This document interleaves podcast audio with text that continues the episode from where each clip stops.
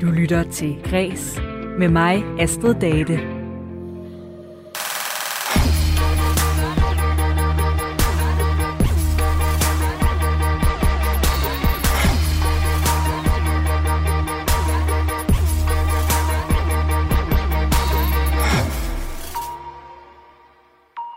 Dagens udgave af Kres bliver godt. Det bliver rigtig godt. Det bliver endda måske så godt, at øh, du som lytter måske gerne vil høre det en gang til. Og øh, hvis du synes, det er ekstraordinært godt, og du elsker kreds, jamen øh, så kan det være, at øh, du, hvis det var muligt, gerne ville eje dagens udsendelse. Simpelthen være indehaver af originalen. Den ligger godt nok stadig på Radio 4's hjemmeside og Spotify osv., men forestil dig det. Du vil være ejeren af originalen. Hvis du synes, det lyder som øh, lidt af et øh, tankeeksperiment, så øh, kan du også godt tro om igen. Fordi selvom vi ikke sælger vores øh, originaler her på Radio 4, så er det faktisk begyndt at ske. Der er folk, der sælger deres tweets, memes, kunstværker og alt muligt andet, man kan lægge ud digitalt. Verden har fået en øh, helt ny form for digital samleøkonomi. De hedder NFT'er, og det er en øh, ret sådan fremadstormende trend lige nu – men øh, hvad er en øh, NFT? Hvordan kan man bruge det som kunstner? Og øh, hvorfor i alverden skulle man have lyst til at købe noget, som alle andre også har adgang til? Det taler jeg med både en kunstner, en køber og en ekspert om i dagens udgave af Kreds, hvor vi simpelthen dedikerer hele timen til fænomenet NFT. Mit navn er Astrid Date. Velkommen til Kreds.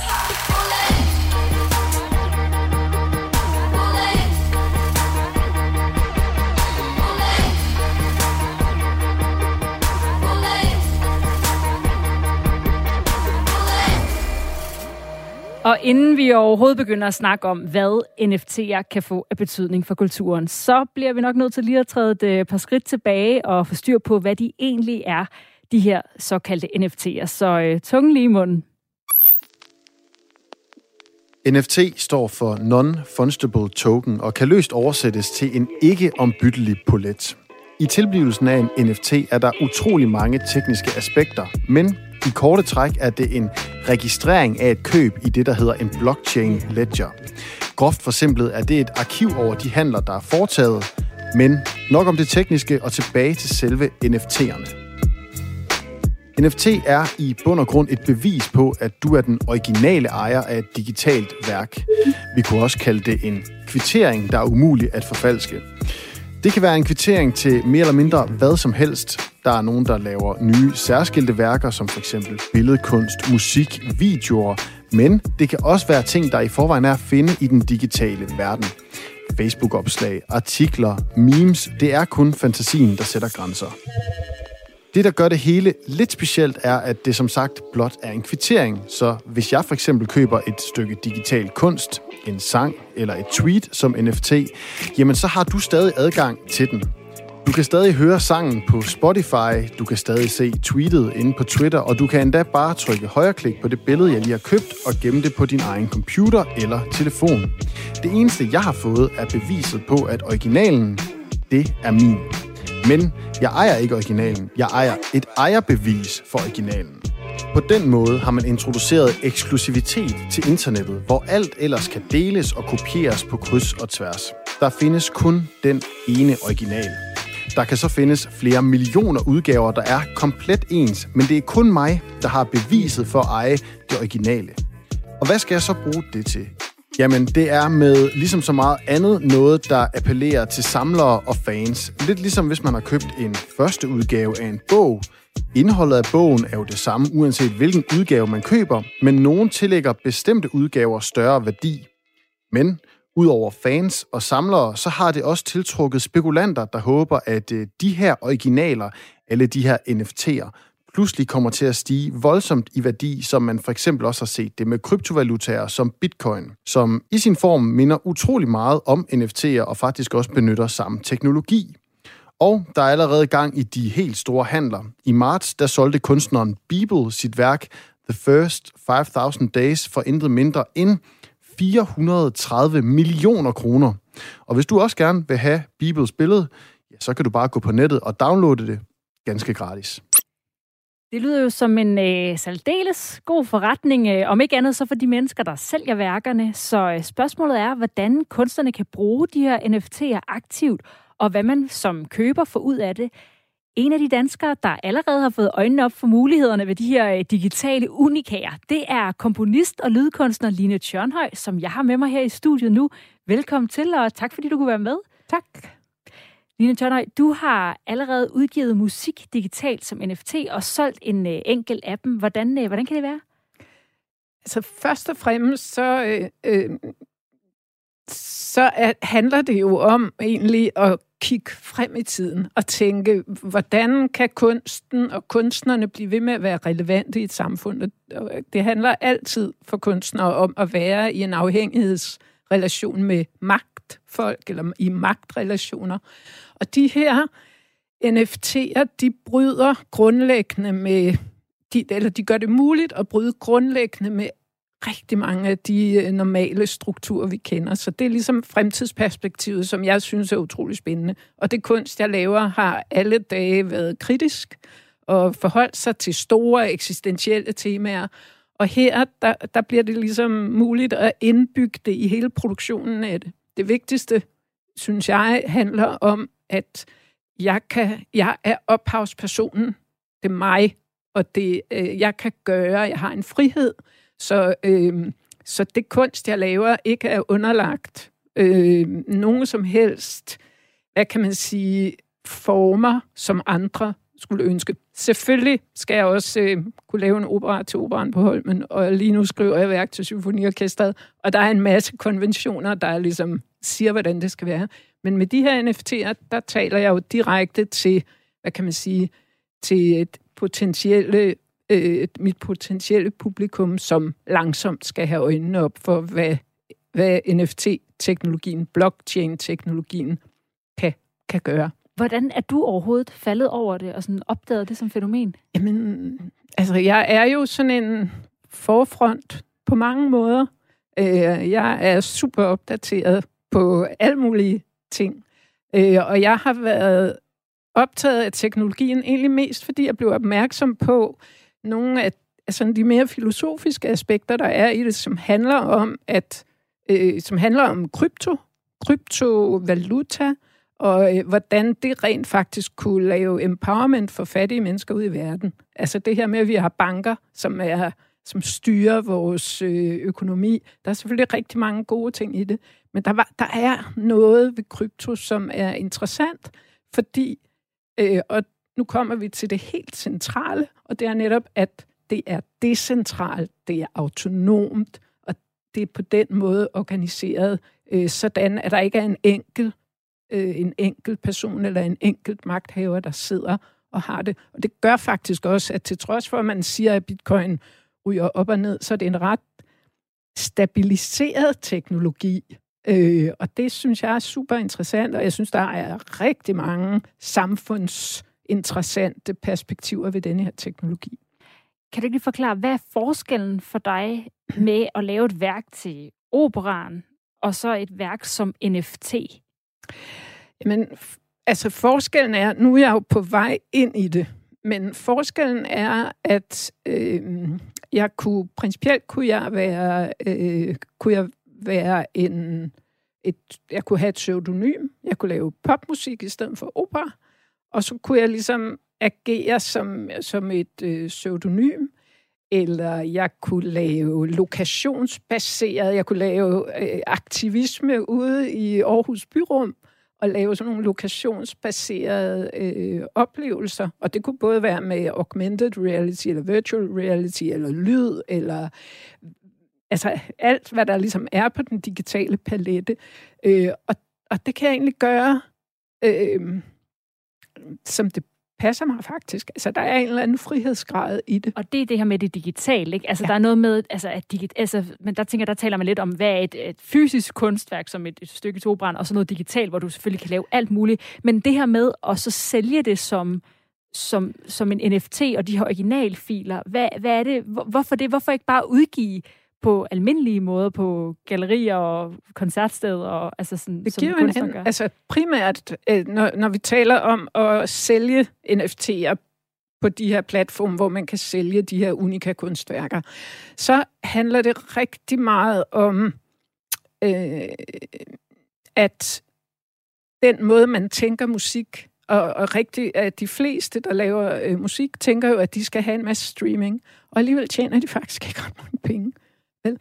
Øh, så det her med at skulle opnå en, øh, have en, have, være en virkelig dygtig øh, social media øh, person, have mange følgere, streame i millionvis, og så opnår du en, et eller andet salg, eller et eller andet, en eller anden indtægt.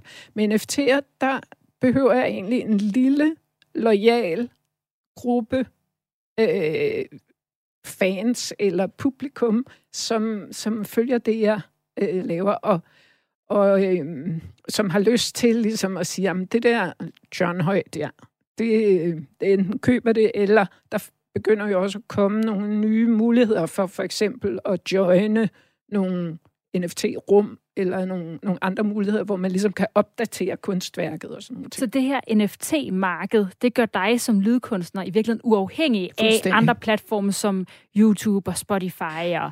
Ja, altså det er jo... Det er jo, det er jo altså det, jeg, jeg vil hellere sige, at det er en tilføjelse til det, fordi hvis jeg er en dygtig somi popkunstner, så er det selvfølgelig nemmere for mig at hjælpe mine fans over, og jeg kan få et andet salg. Men det, det gør, og som jeg synes øh, er super interessant, hvis jeg sælger, hvis den person, der har købt min øh, lille øh, Welkin NFT, hvis vedkommende sælger den videre, så får jeg direkte ind på kontoen øh, de royalties, som jeg har kodet ind i denne her lille smart kontrakt, som egentlig ligger ude på blockchain. Og det kan simpelthen ikke omgås. Så, øh, og jeg kan godt være sammen med nogle andre kunstnere, og vi kan lave en, en collab, og, og, øh, men, men der er ingen, der kan bestride det. Det ligger, øh, det er dokumenteret, og, og værkerne ligger så op på, på det her interplanetary, øh, nu kan jeg ikke lige huske, øh, øh, altså et sådan filsystem, som ligesom er så spredt ud, øh, så, så det kan heller ikke sådan bare forsvinde og sådan nogle ting. Så der er, nogle, der er et eller andet med det, som, som da jeg først ligesom gik i gang med det, så følger en stor empowerment, og som er meget anderledes, end når jeg for eksempel skal forhandle en kontrakt med, lad os sige, symfoniorkestret, fordi øh, der skal jeg passe ind, og jeg skal passe ind i deres program, og deres, mm, deres musikere skal ikke kunne spille det, jeg laver. Der er en masse ting og en masse... Øhm, ja, jeg kan ikke bare gøre, som det passer mig. Så det giver dig en magt over produktet, og det giver dig ja. faktisk også nogle penge, det sikrer dig også nogle royalties ja. på en anden måde, som man ikke har set før. Og som kommer altså... til at revolutionere streamingtjenesterne, fordi øh, det her bliver i løbet af 5 til 10 år, altså så,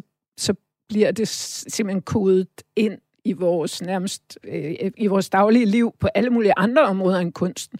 Man kan sige, at det, der sker nu, når kunstnerne begynder at kigge ind i det, det er, at vi som kunstnere driver udviklingen øh, sådan både af, af den her teknologi, så den bliver mere kreativ, så den bliver mere etisk korrekt, øh, og, så, øh, og så der opstår noget, fordi det er jo det, kunsten kan. Den kan sikre, at der opstår noget, som, som øh, dem, der bare vil tjene hurtige penge på bitcoin, det får de slet ikke. Men det får øh, hele det her NFT-område øh, kommer til at nyde virkelig godt af, at kunstnerne nu øh, går ind i feltet.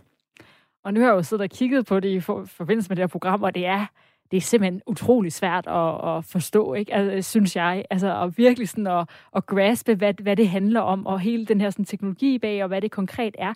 Hvad siger, altså, hvad siger dine venner og kollegaer sådan omkring dig til det her? De siger mange forskellige ting. Der er nogen, der synes, det er spændende. Øh, og, øh, og, øh, og så står de egentlig ret hurtigt af, for så fortsætter de med deres øh, almindelige liv.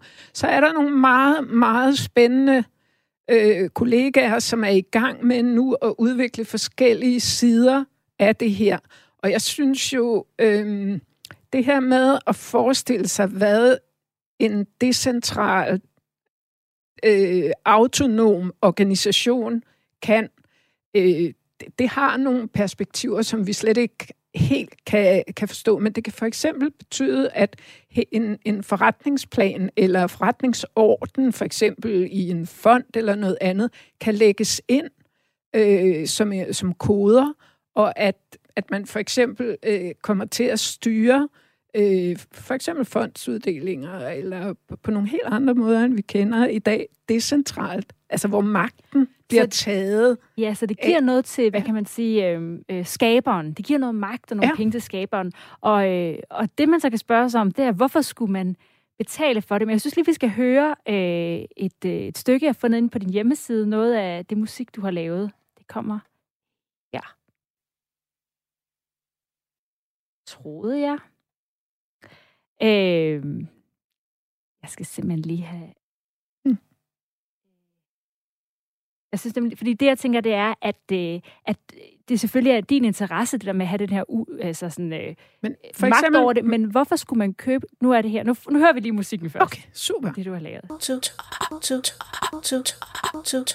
The child States parties shall ensure that no child shall be subjected to to to to to to to. Mit spørgsmål er, hvorfor skulle jeg købe værket, den her originalfil, når jeg alligevel altså, kan høre den, når den er tilgængeligt for alle? Jeg kan godt se, at det giver dig noget at vide, hvor er ejerbeviset, så at sige, på originalen. Men hvorfor, hvorfor er der overhovedet et marked for at købe de der originaler? Men det har der jo været alle dage. Altså, hvem, hvem synes ikke, det er mega sejt at eje Mona Lisa? Eller, altså, det her med at være den, der ejer originalen. Der, man kan godt lave et rigtig flot tryk af, og nu taler vi billedkunst. Undskyld.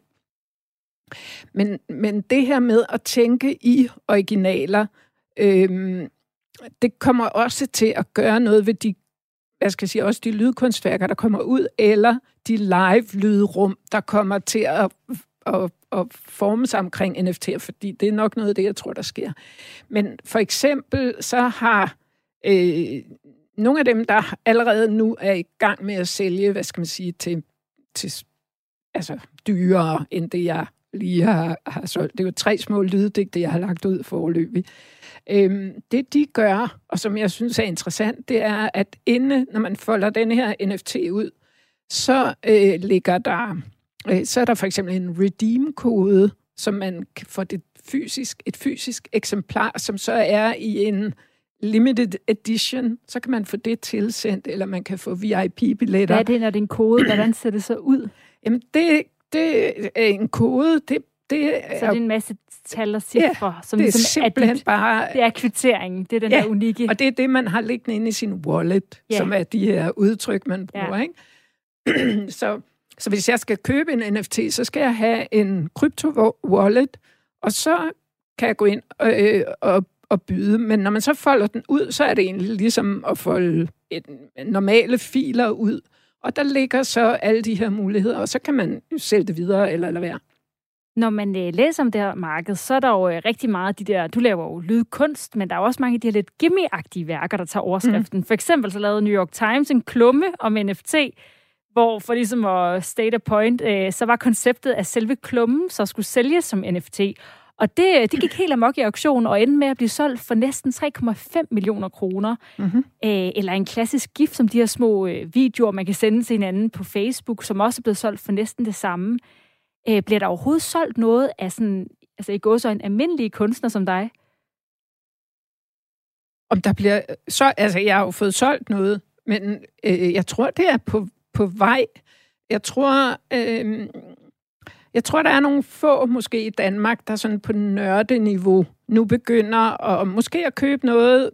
Måske er jeg et hotshot om 10 år, og hvem kunne så ikke godt tænke sig at eje? Det er jo, det er jo enkelte editions, øh, dem der ligger der, ikke? Øh, de tre små lyddigte, eller noget af det nye, jeg er, er på vej med. Men, men øh, det handler jo om, at det tapper ind i, øh, ligesom når man samler fodboldkort, og så er der nogle af dem, der er sjældenheder, eller hele Pokémon-ideen, eller det her med at være kun samler. Øh, Øh, og der tror jeg måske, det er meget op til kun, kunstnerne, komponisterne og folk, der laver lyd, og arbejde inden for det her med, at det er unika, at det at de også laver nogle værker, som ikke skal streames i millionvis, men som netop er unika, eller som har nogle, nogle særlige, øh, for eksempel behind-the-scenes video med, eller man kan jo koble alt muligt ind i det her, som man så får, når man, når man køber NFT'erne. Og det, jeg tror, de her fanskare, øh, det kan blive super interessant. Men det er op til kunstnerne at gøre det interessant for deres publikum. Og det lyder som om, at du i hvert fald tænker, at det her det er en uh, udødelig ting, uh, der er kommet for at blive ligesom uh, Pokémon-kortene. Line Tjørnhøj, lydkunstner og kommunist, som altså kaster sig over at udgive sine værker digitalt som NFT'er. Tak fordi du var med. Og du lytter til øh, uh, Kreds, en uh, specialudgave, der handler om NFT'er, den her uh, kryptokunst. Uh, kort fortalt, ved hjælp af en teknologi køber man uh, papiret på, at man ejer noget, der ligger ude på internettet. For eksempel et stykke musik, et tweet, et kunstværk. Bevares, det kan stadig ses af alle og deles af alle, men der vil altså kun være én ejer, og det er det, der er tanken bag. Du lytter til Græs med mig, Astrid Date. Men øh, hvis kunstnerne de øh, kan tjene penge på de her øh, NFT'er, uden at skal have millioner af afspilninger på Spotify eller YouTube, kan kunsten, øh, så kan kunsten få et digitalt liv. Øh, og det er noget, der hidtil har været rigtig svært på internettet, hvor alt deles og helst skal være gratis. Men her er der ligesom en måde, hvor at, øh, man kan sørge for, at der også er nogle penge i det. Øh, men helt så optimistisk for NFT'er, det, øh, det er du ikke øh, i øjeblikket, Michael Hammel. Nej. Du er øh, kunsthistoriker og lektor på Sjællands Erhvervsakademi, og velkommen til Græs. Mange tak. Hvad er øh, dit problem med NFT'er lige nu? Om, altså, øh, jeg synes, jeg har mange problemer med NFT'er i forhold til både kunst, men også øh, skal man sige, øh, den økonomiske side af det. Altså, som du sagde, når man køber en NFT, så køber man egentlig pralretten over at have købt en kvittering på det skilt, der fortæller, hvor kunstværket bor henne. Hvad kaldte du det? Pra- Nej, hvad sagde du? Praleretten. Praleretten, ja. Ja. Jeg ejer det her kunstværk. Alle kan se det. Øhm, Altså, og, og øhm, sige, så, så begynder, sige, her begynder vi at snakke lidt om, hvad er problemerne i det? Øhm, altså, vi går den ene vej at sige, øh, altså NFT er en af de få ting, du faktisk kan købe på kryptovaluta. Øhm, faktisk så skal du jo investere i kryptovaluta for at kunne købe en NFT. Og det vil sige, så bliver du også en del af den her NF, øh, værdiskabelse, der er omkring kryptovaluta. Øh, det er en efterspørgselsspekulation. Øh, så NFT'en bliver sådan et, en, et kryptovaluta-derivat. Og øh, når flere vil købe kunstværker, så skal de bruge flere penge, altså i øh, kryptovaluta, og så skal man altså øge det kursen i kryptovaluta. Så, du, så, så du dem, der ejer kryptovaluta, de bliver, mere, de bliver rigere af at, øh, at sælge kunstværker over nettet. Så det du siger er, at NFT'er nærmest faktisk bliver en slags valuta, altså en slags penge, ligesom øh, kryptovaluta eller kro, altså bliver en, en penge, man handler med? Det bliver i hvert fald noget, der er forbundet stærkt med de her kryptovaluta-penge. Så NFT'en øh, så bidrager til kryptovalutaernes værdi? At de så ja, efterspørgselen efter NFT'erne, og det, at vi alle nu øh, synes, at det er super spændende og øh, skal prøve at sælge noget, det, det bidrager så til, at, at der er dem, der har, dem, der har købt kryptovaluta tidligt, øh, de får jo i kraft af den øgede efterspørgsel flere penge værd. Altså, øh, øh, hvis øh, Sundarasan og øh, Ketavasaran, som købte Bibels som jo startede af, at vi alle sammen hørte om de her øh, øh, øh, NFT'er. Hvis de er heldige, så har de faktisk tjent penge på at bruge de her øh, øh 400 og et eller andet millioner kroner. Ikke? Er det så et problem, der er, altså du har så specifikt med NFT'erne, eller er det i måden, det så foregår på nu, hvor at de så bliver koblet sammen med, med, med køb og salg også kryptovalutaer? Jamen altså, der, så kommer der jo det problem, at miningen den har et klimaaftryk, som er øhm, ugennemskueligt, men hvis man som borer i det, simpelthen gigantisk. Øh, altså, det er jo et absurd stort energiforbrug, der bliver, der bliver kastet efter hele tiden og eftervise og hele tiden at skabe nye valutaer til den her, eller nye øh, coins i den her valuta. Øh, øhm, og hele tiden bekræfte, at man overfører den her værdi og holder den blockchain, som ligger bag ved det hele ved lige. Altså for hver gang man laver en transaktion, så skal der jo øh, øh, føres regnskab, og det regnskab, det koster en formue.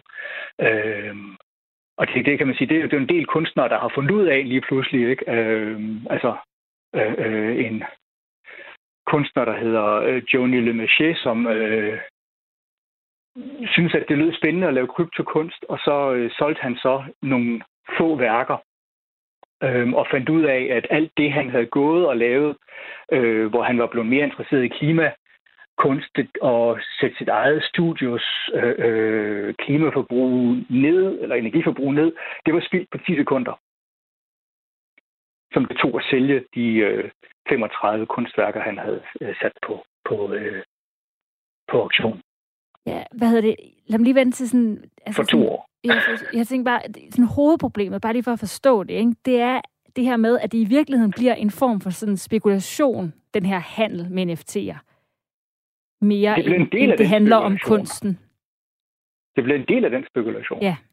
Altså, øh, og så kan man diskutere, hvorvidt det, har, det, det er går ud over kunsten eller ej. Altså lige forløbet, så har vi jo desværre ikke set øh, af andet end, hvad vi kan kalde sådan popkulturelle fænomener være solgt. Øh, og, og det vil sige, så mm, vi arbejder stadig på vejen ind i den rigtige kunstforståelse, eller den kunst, hvor kan sige, kunstnernes egen selvforståelse er, at jeg er kunstner, og ikke jeg eksperimenterer med øh, ting, altså hvor der er en, en kritisk refleksion og, og plads til til de her øh, diskussioner om, hvad er det egentlig for en verden, vi lever i, eller hvad er det egentlig vil med vores verden. Ja, nu siger du, det er meget af sådan nogle pop-ting, ikke? Og det snakker vi også om tidligere. Det bliver også lidt en gimmick, de her NFT'er. Men nu har jeg så lige talt med Line Tjørnhøj, som øh, sagde, at hun gør det for at kunne sælge sin kunst. Altså, fra et kunstnerperspektiv, forstår du ikke, at man gerne vil tjene nogle penge, og det her er en mulighed for at sikre sig det?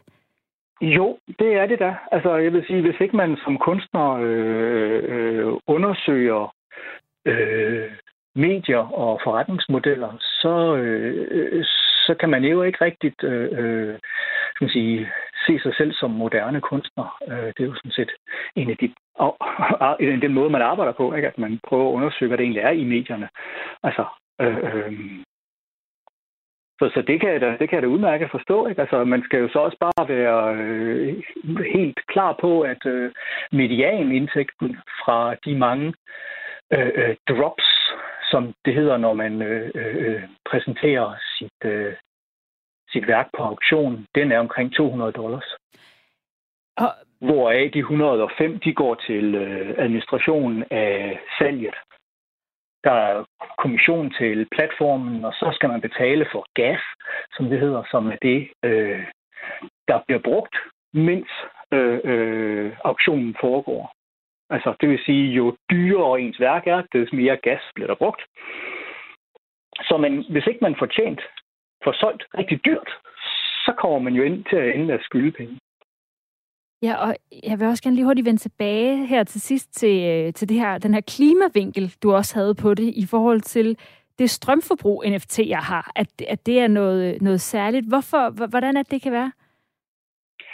Jamen altså, øh, for, at, øh, for, for at få en, øh, kan man sige, en token, så skal du have en, øh, en, en kryptovaluta, og den kryptovaluta, den er baseret på, at, øh, skal bare sige populært, at man løser nogle ret øh, store matematiske problemer, øh, og det bruger man jo så, øh, kan man sige, øh, haller og kældre med øh, datacentre i det hele taget, der kører døgndrift på at regne det ud. Ja. Altså på løst. Og jo længere tid der går, altså jo flere jo flere øh, øh, coins der er i den her valuta, jo flere transaktioner der er, des sværere bliver den matematiske opgave.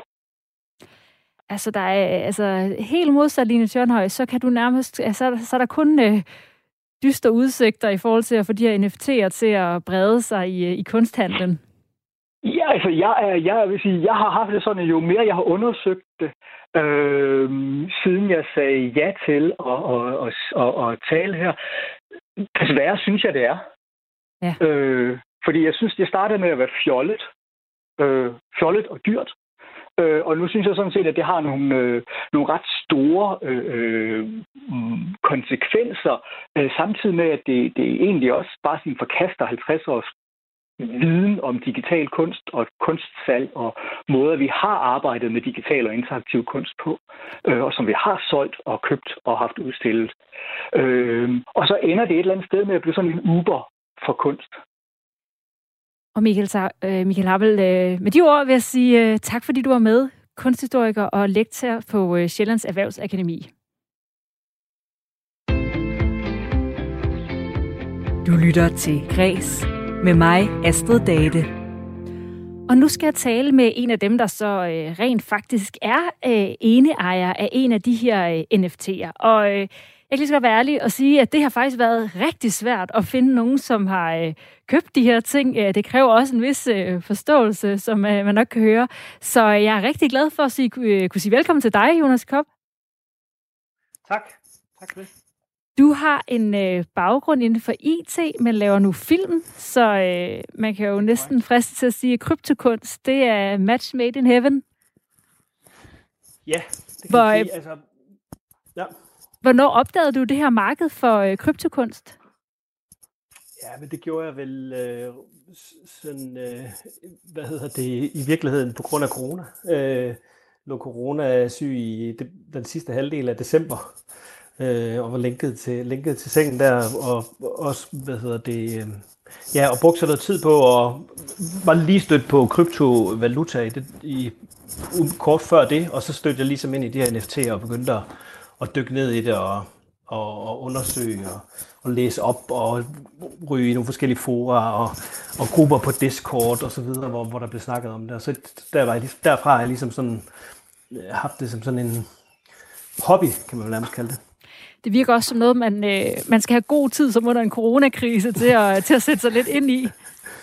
Enig. Og, enig. Du, øh, og, øh. du, og du har så endt med, altså efter du har siddet og kigget på det, at øh, så har du også købt noget. Du har kastet dig over en form for sådan digitale samlekort, der hedder Spacebots og Kryptonitis. Øh, kan du ikke lige forklare, hvad det, hvad det er, du har købt? Jo, og man kan sige, jeg har sådan set ikke, man kan sige, jeg, jeg har kastet mig over de her NFT'er ud i sådan en, øh, øh, nysgerrighed omkring det her NFT-koncept, og det med at ligesom have nogle unikke elementer, som man kan, som man kan, som kan skifte ejer. Så man kan sige, jeg har sådan set ikke beskæftiget sig meget, så meget med, med kunstelementet øh, i det, fordi som du selv siger, så de ting, jeg har øh, spidt nogle håndører efter, er sådan nogle øh, samlekort, er det vil kalde det med sammenlignes med, altså Pokémon-kort eller fodboldkort eller lignende, men som så kun eksisterer digitalt, og som er de her øh, NFT'er. Og, øh, og, og det, det, den måde, det ligesom er bygget op på, det er, at de oftest bliver, bliver frigivet i, eller milet i, på, den her, på de her blockchains i sådan nogle batches af 10.000 øh, units, som alle er unikke, og så, øh, og så har de ligesom nogle attributter, som, som øh, kan gøre et givet kort mere eller mindre sjældent, og dermed mere eller mindre øh, Øh, attraktivt i et eftermarked, kan man sige, når først de alle 10.000 er ude på, på, øh, er ude på blockchainen. Så det her, øh, de her digitale samlekort, du så ligesom har øh, den her unikke sådan ejerskab af, går du så med et håb om, at de så vil stige helt vildt meget i værdi, og kan, du kan blive rig på dem, ligesom øh, dem, der købte bitcoin til sin tid? Og, og Nej, må jeg lige hurtigt gør... sige, at, hvad hedder det, ja. er din mikrofon på din trøje? Fordi jeg, der er lidt øh, græs Nå, i baggrunden. noget skratten? Ja, noget skratten lige præcis. Jeg prøver lige at repositionere her. Ja. Øhm, nej, det gør jeg sådan set ikke. Altså, jeg, jeg vil sige sådan, jeg tror, der er, man, der er mange vinkler ind i, øh, altså, det, det, er, det er jo, jeg tror, at den forrige, der var igennem, han netop nævnte noget om, at, at det var fjol, eller at det sådan havde karakter af at være fjol eller fjollet. Og, og det kan man jo det, det, det kan jeg godt understøtte. Altså det der med at, at digitale samlekort, som man kan have liggende i sin krypto-wallet, øh, som, øh, som minder mest af alt om et Pokémon-kort eller, eller et superheltekort eller et eller andet. Det er selvfølgelig sådan lidt, lidt fjollet, og jeg tror, øh, man kan sagtens have en spekulativ indgang til det, og ligesom føle, at, eller håbe på, at, at, øh, at et givet kort, øh, man, man har i, sit, sin, i, sin, i sin wallet, at det på sigt kan, kan få en fuldstændig vanvittig værdi. Jeg, jeg er mere gået ind i det i sådan en nysgerrighed, eller sådan en, det er sjovt, fordi det er, fordi det er helt nyt, og fordi det ligesom er sådan på en eller anden måde sådan på, helt ude på, øh, hvad skal man sige, på grænsen af det nye nye inden for, hvad skal man sige, hele IT-sfæren, øh, eller den digitale verden, eller hvad man kan sige. Ja, og så det har ligesom været min, det, det har snarere været min indgangsvinkel. Ja, det har været nysgerrighed i virkeligheden. Ja, fordi hvordan, det der ja. med, det er jo så ukendt og sådan noget, hvordan, altså det der med bare at kaste sig ud i noget, man ikke rigtig kender, og jeg ved heller ikke, hvor mange af dine venner, øh, hvor tit de lige diskuterer, når, hvordan går det med NFT'erne? Altså det er jo, det der med, det er så, Nej, det... Øh, det er så ukendt.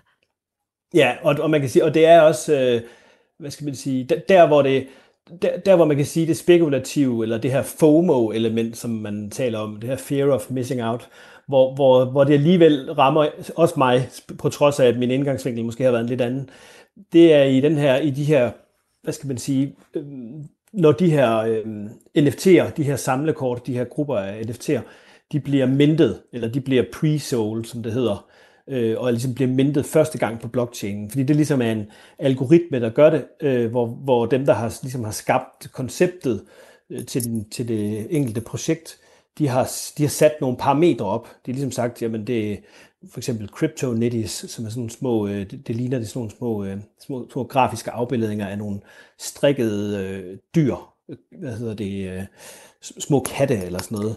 Øhm, og, og hvad hedder det, når de så bliver mintet, jamen så, er det, så er det sådan en random engine, skal man sige, det er en tilfældighedsgenerator, der, der giver dig et kort, når du så køber sådan et kort på deres øh, hjemmeside. Og der kan man sige, der kan du betaler typisk ikke særlig meget for det. Du betaler måske sådan noget 70 kroner, eller 150 kroner, eller 200 kroner, lidt afhængig af, hvorhen i presalet du er i, de 10, i rækkefølgen af de 10.000, du er. Øhm, og der kan man sige, der er det fuldstændig tilfældigt, hvad for et kort du får, så du kan faktisk få et kort, der måske kan sælge øh, altså for et helt obskønt beløb, og du kan også få noget, der er på det, altså nærmest er værdiløst, fordi det er så, fordi, fordi at, hvad skal man sige, at sjældenheden øh, gør det, eller mangel på sammen gør det uinteressant. Det var meget interessant. Det spiller, og der kan, der, der, at, at, ja, så det spiller faktisk lidt på det her øh, sådan lidt dopaminkick. Man får lidt eller sådan en enarmet 20-knægt, at, uh, altså den der tilfældighed ja. og det der spil, der egentlig også lyder som om, der er i det. Ja, det, det, og det man kan sige, jeg, jeg, jeg har så været med til øh, to pre-sales. Øh, jeg har købt nogle spacebots, som du nævnte tidligere, som, der har jeg købt et par stykker efterfølgende i eftermarkedet. Og der kan man sige, der er det sådan et udbud og efterspørgsel inde på nogle forskellige Discord-channels, hvor man så byder øh, på et givet kort, og så, øh, og så er der mås- måske, måske ikke, det er lidt svært at vide, nogle andre byder, og så på et eller andet tidspunkt, så er i sådan en chat, øh, der, øh, der ender man så med at blive ejeren af den her spacebot, og man overfører nogle, nogle kryptomønt til personen, og personen øh, overfører så kortet til en. Men jeg har været med i to af de her pre-sales, og der, øh, altså der, der, øh, der, er det, der er sådan hektisk øh, vibe. Blandt andet så øh, Cardano Bits, som de hed, øh, eller som de hedder, øh, der, der var et presale på 10.000 enheder, som blev solgt på fra midnat øh, og så 51 minutter frem. Der røg de her 10.000 afsted, og faktisk, faktisk den wallet, som hedder Yorio, øh, som er, hvad skal man sige, den punkt, man ligesom holder sin cryptocurrency i, jamen den brød simpelthen sammen, fordi at der var så mange øh, transaktioner så kort tid efter hinanden.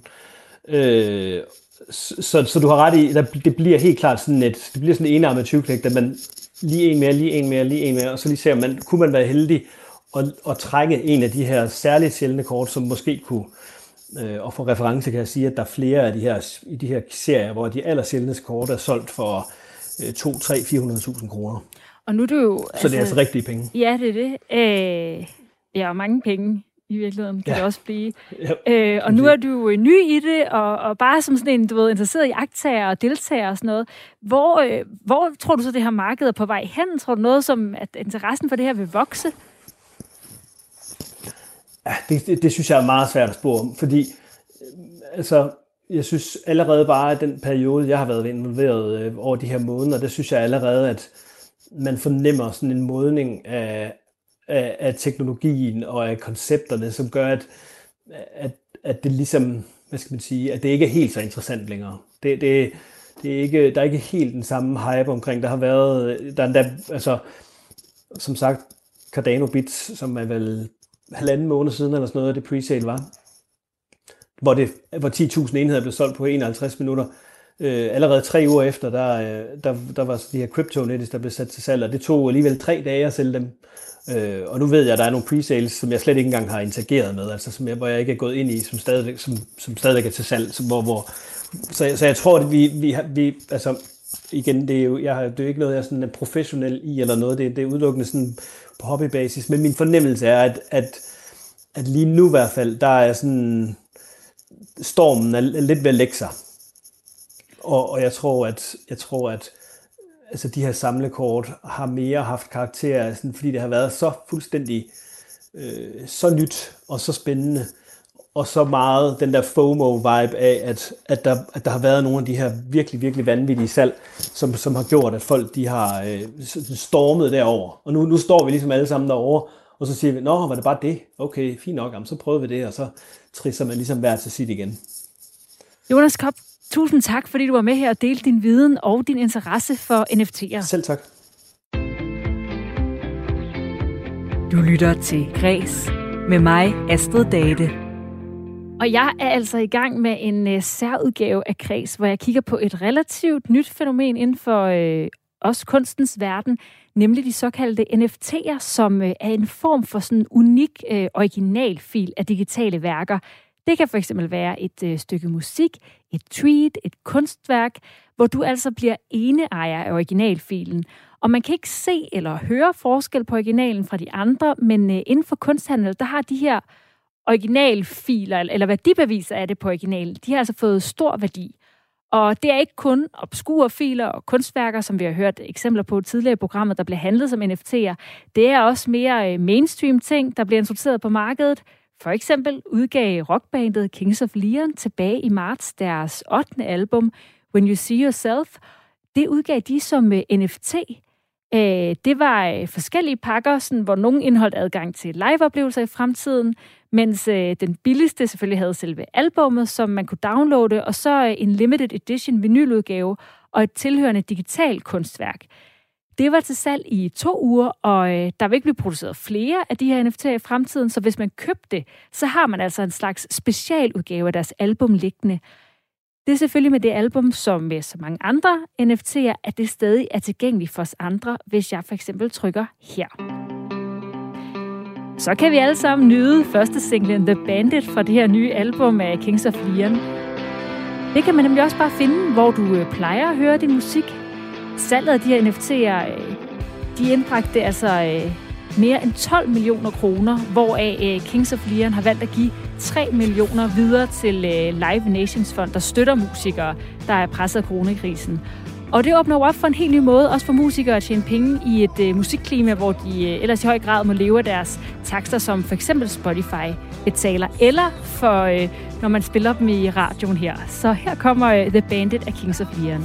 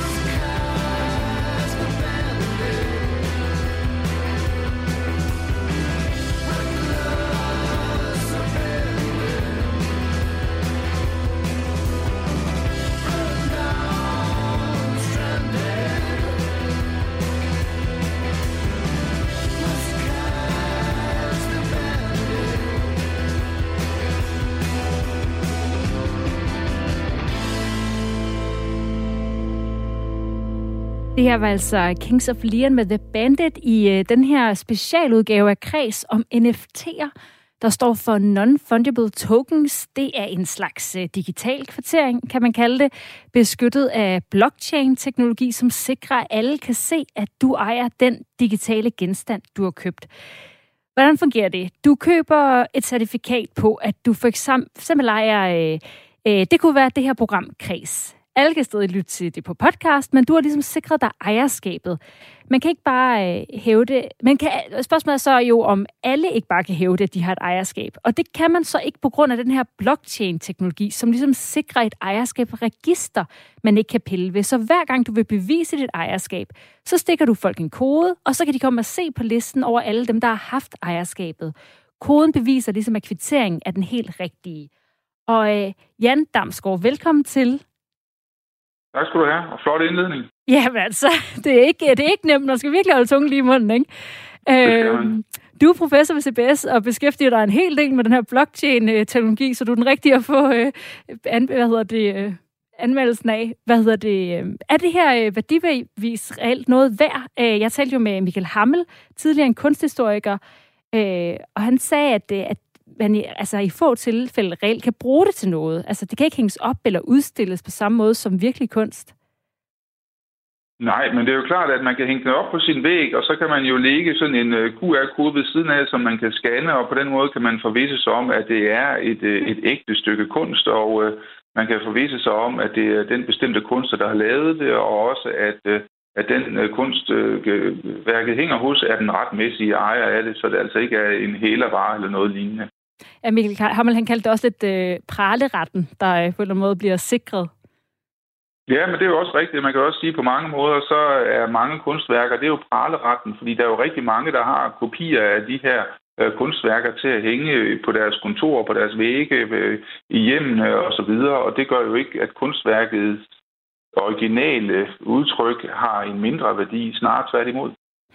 Og der er det jo, at øh, fordi man kan sige, ja, generelt så kender vi jo kunst og værker, og man kan have en skulptur derhjemme, og man kan have et billede, og man kan høre en koncert, hvor NFT, det er, det er noget helt nyt, det her med, at man ejer det her ejerbevis. Hvor ser du fordele for en branche som kulturlivet i den her blockchain-teknologi, og altså som øh, NFT'er? Jamen, jeg synes, at først og fremmest så er det en, en, en mulighed for at få den påskyndelse af den store indsats, der er gjort i at skabe de her kunstværker. Og øh, så er den jo født ind i en digital verden, og øh, mange øh, bevæger sig jo meget rundt i, i den digitale verden, og der ligges altså af særligt af mange unge mennesker en stor kreativitet og en stor entusiasme og en stor virkelyst i at skabe noget inde i den digitale verden. Jeg tænker på spil, men også på andre øh, udtryksformer, øh, øh, inden for andre områder, og indtil nu har de ikke rigtig kunnet være påskyndet på den her måde, men nu kan de altså sætte et øh, fingeraftryk i form af en NFT, som gør, at øh, de her ting de kan handles. Jeg tænker på øh, skins, øh, våben, øh, design, øh, universer inden for den digitale verden, så at alle kan se, hov, øh, den øh, flotte dragt, du har på i det her spil, eller den, den måde, som øh, rummene er designet på, jamen det får mig til at tænke på en bestemt designer, og så kan man gå ind og scanne øh, den her, eller få visse sig om, at det er faktisk den her fantastiske, dygtige designer, øh, der har øh, skabt det her kunstværk. Og hvor, hvor færdig, om man vil, vil du mene, at den her teknologi er lige nu? Og den er slet ikke færdig. Vi er kun lige i sin, øh, i sin vorten, og, øh, og det er klart, at, øh, at der bliver afprøvet mange forskellige ting. Altså, vi har en situation, hvor en, en, en kunstner har skabt et, et maleri, knyttet den til NFT'en, som er blevet solgt, hvorefter han så går ud og brænder kunstværket, og så burde NFT'en jo i sådan en traditionel tænk, tankegang miste sin værdi, men faktisk så blev NFT'en meget mere værd Øh, på trods af, at den jo altså, at kunstværket ikke havde sin fysiske udtryksform længere. Så der er masser af ting, der bliver afprøvet her, og det, jeg tror, man skal, det er at stille sig åben over for, for de her tanker og prøve at øh, gøre sig nogle erfaringer med dem, og så skal man selvfølgelig ikke smide alle sine spareskillinger efter et øh, basketballkort fra USA fra midten af 70'erne. Og øh, jeg har jo talt med både en kunstner, en køber og en kunsthistoriker, og der var meget forskellige øh, meninger omkring sådan, øh, hvad potentialet er i fremtiden, hvor kunstneren virkelig synes, at det her giver hende øh, en magt over sine kunstværker, og synes, at det her det er bare altså første skridt i, øh, i en øh, meget, meget stor fremtid for NFT'er inden for kunst, hvor køberen havde det sådan lidt, når ja, at det var lidt i virkeligheden lidt en dille som, som Pokémon-kort, der kommer og går, og kunsthistorikeren, der heller ikke rigtig troede på det, fordi der er også altså, en masse spekulation, det er blandet ind i. Hvor er du i forhold til de her NFT'er? Er det noget, som... Øh, altså, der er nok ikke mange, der kender, øh, kender det i dag, begrebet, men er det noget, vi på et tidspunkt vil kunne gå ned på gaden og så spørge hvem som helst, og så ved de også, hvad det er?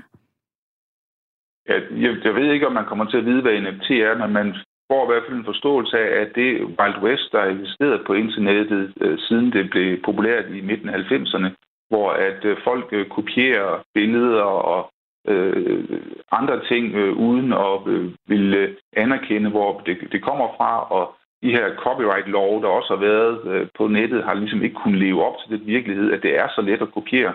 Vi kan se, hvordan sådan en branche, hvor vi gik fra vinylplader til CD'er til, vi nu er gået over til, til streamingtjenester, streamingtjenester, at det har haft svært ved at, at følge med. Noget, der ligesom selv har åbnet, øh, der har åbnet øjnene for mig, det er, at jeg har købt en af de her nye øh, Samsung-fjernsyn, øh, der hedder The Frame.